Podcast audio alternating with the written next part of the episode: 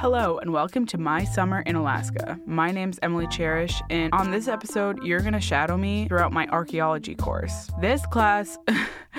was amazing and crazy and the most different thing I've ever done, probably in my life. Class met Monday through Friday, 9 to 4, so definitely became close with the people in my class. There's like an art form to archaeology. It's not just digging holes and finding whatever. There's this historical element and there's a nature element and there's a discovery element to it, right? Like we're looking to find things that can tell us more about the past. My class definitely a passionate and interested group of people, right? Everyone loves archaeology. Everyone is there to do archaeology. As someone that is not an archaeologist and more of an observer, it was pretty awesome seeing people interact with what they love for the first time on a professional level. So, this is a lot of people's first field school, and field school is like precursor to being a professional in the field. Let's get some background from the professor on this course. My name is Dr. Justin Cramb. I'm an archaeologist with a specialty in zooarchaeology.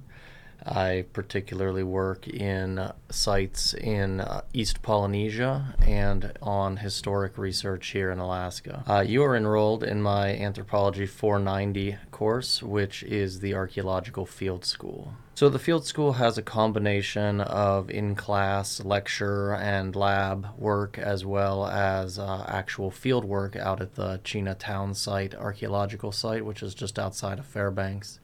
So we spend a lot of our time excavating um, a real archaeological site, uh, looking for evidence of past human activity, um, in particular uh, gold rush era activity uh, here in the Fairbanks area. Can you give a breakdown of like exactly what archaeology is and why people do it? Yeah, so archaeology is the study of the human past through material culture, all of the things that are left behind uh, by people. That can be artifacts like uh, stone projectile points or arrowheads. It can also be things like people's former fire pits or their house foundations or anything, any traces that we leave behind on the environment, being directly or indirectly. What we're trying to do as archaeologists, kind of across the board, is understand different patterns of human behavior. Uh, what people did in different places at different times, and kind of what that can teach us about um, our history as well as uh, you know the way we go about our lives today. Why did you become interested in this? Like, what was the draw factor for you? Um, so I had uh, I kind of came to archaeology a bit late in life. I came to college a bit late in life, honestly. Um, didn't really know what I wanted to do. Didn't really know what career paths were viable. Um, and then uh, one day after working for quite a long time doing manual labor and things of that nature, I just decided, you know, I'm gonna do what interests me, and uh, and we'll see where that takes me. So I enrolled at uh, Central Michigan University as an undergraduate in their uh, in their anthropology program, and um, within my first year was wrapped up in archaeological research and um, kind of trying to identify the specific points of interest that I had in the human past and, um, and wound up traveling around the world doing different archaeological projects and um, I think very quickly knew that it was going to be my career. Do you have any like memories of either past excavations or things that you have worked on where you're like, oh, this is a really cool result that I found and I'm going to like hold on to this? Yeah, so I, I think there are a lot of things that uh, that kind of impact you as an archaeologist and as an archaeology student. Uh, you know, you're working on diverse sites around around the world, really, and everyone's going to have its own um, its own kind of influence on you, and you're going to make connections to that site. So you know, I've worked on um, historic sites in Michigan where you are really closely connected to the community, and you can see how just the simplest thing that you pull out of the ground, a, a child's marble or a toothbrush or something like that, can evoke this this unbelievable emotion in people who are connected to this. You know, this might be something that was their grandfathers or their great grandfathers or, you know, however far down the line. So you know, those emotional connections with descendant populations uh, really stand out for me. It's taking those small finds, like you were mentioning, um, you know, those individual artifacts or, or whatnot, and tying them all together into something bigger. That's really, I think, the the thing that keeps archaeologists coming back to, you know, keep uh, putting more pieces together to try to understand the greater whole. Can you describe a little bit about the Alaskan archaeological community? What's going on? What's the scene like here? Yeah, so we have a lot of different researchers doing a lot of different work here in Alaska. We, you know, Alaska is absolutely huge. Um, we we're here in the interior, uh, but there are other regions where there are other uh, archaeological specialists working. Um, and so for the academic scene, we all we all work very closely together, uh, be it you know University of Alaska Fairbanks um, or the other uh, University of Alaska locations, as well as the uh, UA Museum of the North. Uh, so we have a lot of collaboration that goes on within the archaeological community here, and a lot of people that are working on very different things, but we still you know communicate with each other about what we're doing. Um, so we have people working on some of the oldest sites in the Americas. Um, we also have people working on recent sites like um, like the Chena town site that we're working on. Uh, in the case of the Chena town site, uh, we regularly have archaeologists from University of Alaska Fairbanks, from the Museum of the North, from the Bureau of Land Management, um, and we consult with others as well. Uh, so we have kind of all of these people interacting together to to make sure we're all doing good work and able to get insights from each other on, on what we're finding. In the case of historic sites like this, if we have glass bottle, we can look at the manufacturer's marks on the bottom of the bottle. We can look at the way the bottle was constructed. You know, was it hand blown? Was it done on a machine? Was it done on a machine that was assisted by people?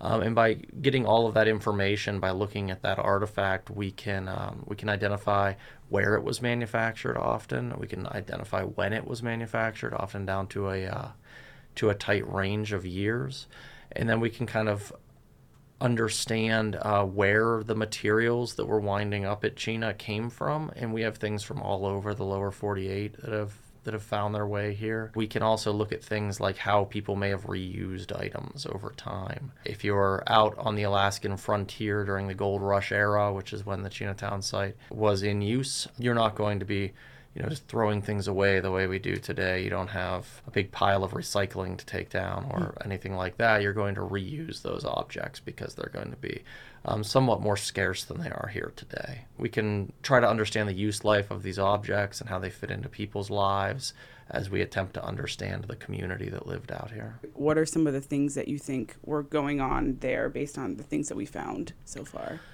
So Chena's a really interesting location. Um, I've mentioned it's a gold rush era site, so um, it's mostly European population as far as we can tell so far um, that have come in to the Americas and then made their way up to Alaska in search of gold. What's interesting about Chena is it's kind of a central distribution point. So we're not mining right on site per se. The people are getting their supplies and then going out to mine um, kind of further uh, inland and to prospect on the rivers and mm. um, to look for gold in these locations. And then they would come back to an area like Chena to sell their gold, to stake their claims, to do uh, all of that. So Chena is acting as kind of this central point, and as such, it has things that you're not going to get out in the you know in the wilderness here. Um, so we have blacksmith shops, we have butchers, we have lodging for people who are traveling through.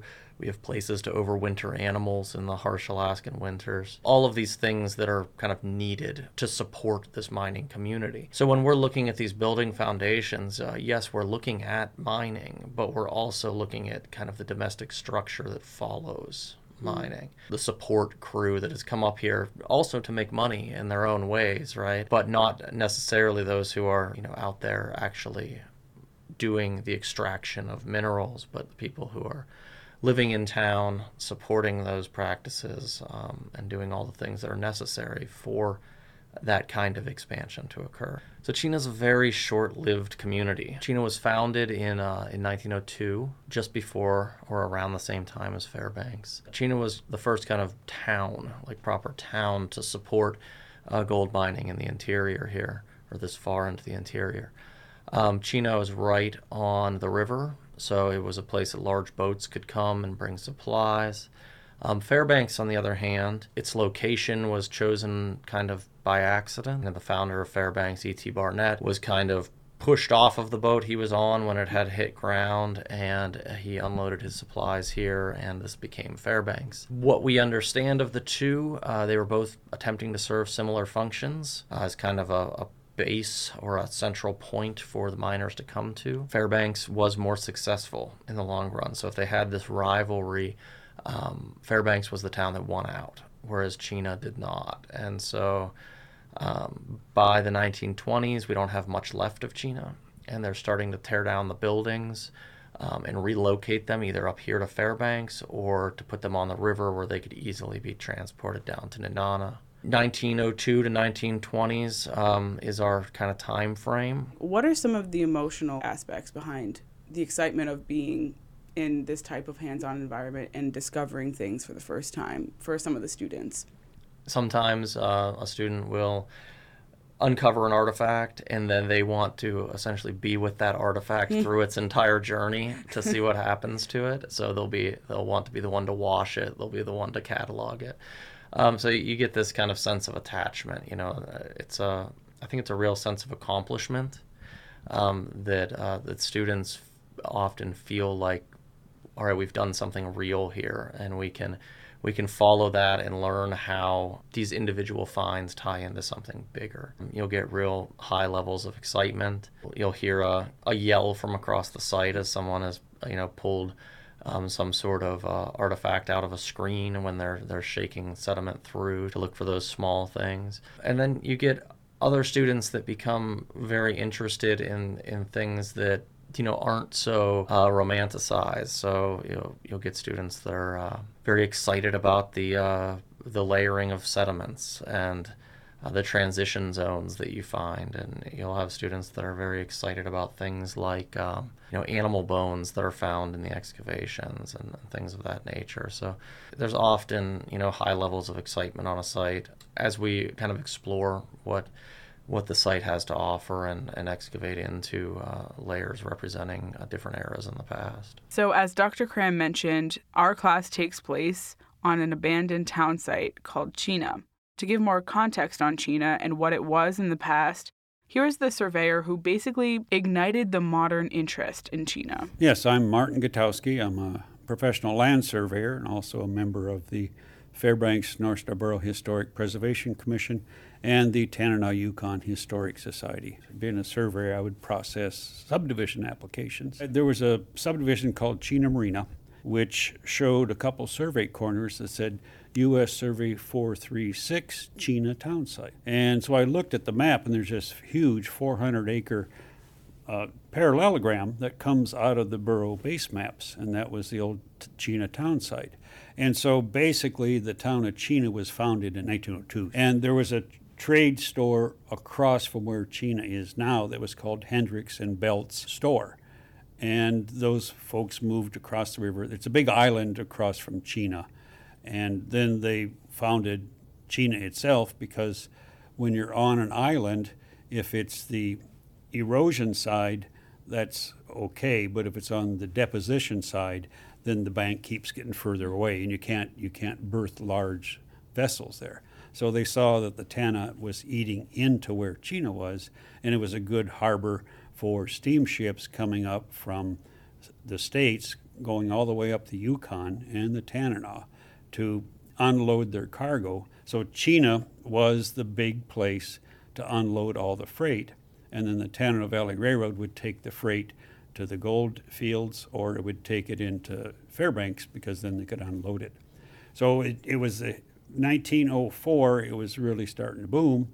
In 1905, the steam train came in, the little little engine that's at Pioneer Park, and then they laid track to Fairbanks and they laid track to uh, Gilmore. Things were really booming up until about 1910. And then the gold ran out that was available with gold pans and drift mines. And so the gold was pretty well easy to get at for the first five, six years. But then you needed heavier equipment to really get the gold. And because of that, it was more and more expensive, and these little mining operations just couldn't afford the equipment. So as a result, by 1910, things started going on the downturn, and then World War I came around, and you lost a lot of manpower, and it just wasn't economical with a big corporation to do the mining. Chena had more people than Fairbanks at one time. Yeah, so what was life like in Chena? Well, if you look at some of the pictures, there were a lot of big commercial buildings on the waterfront, and then all the other ancillary buildings like the saloons and the warehouses came from that. And then, of course, people settled there to try to take advantage of the boom or be employed. What was the relationship between Chena and Fairbanks at the time? Very hostile. Um, they had three newspapers that were at one time in Chena at various times. And of course, you had about two newspapers in Fairbanks. And if you read some of the microfilm that's down in archives, they're always bashing each other mm-hmm. because it was a rival town. I mean, Chena was trying to survive during the gold rush, and Fairbanks was trying to survive in the gold rush. And so they were competing interests. And of course, when you got a town that's rivaling another town, it's sort of like Anchorage and Fairbanks, only further apart. Um, and so they were not friendly to each other. And as a result, when Fairbanks survived, because it was the judicial capital, Chena started failing, and that's what killed it. Well, typical ghost towns uh, that result from a boom, they're gone. They fade away. I mean, there were a lot of ghost towns that were railroad stops in the gold fields. But when I discovered that there was a town of Chena, I investigated more and realized that it was rivaling Fairbanks. It had a population of over 1,500 people, and Fairbanks had about that same population. But they're gone. They, they're just a footnote in history. And so you understand the basis for these booms that they seem like they're going to go on forever, but they fade. If, if the economic impetus is not there, they're going to be gone. And Fairbanks is a sister city but it survived when Chena didn't. And you just have to understand the history of development. And it's sometimes tragic. There are ghost towns. And, you know, I didn't even know there was a town there until my father was a highway engineer for DOT. And they were realigning Ludecker Road because that used to be the railroad grade.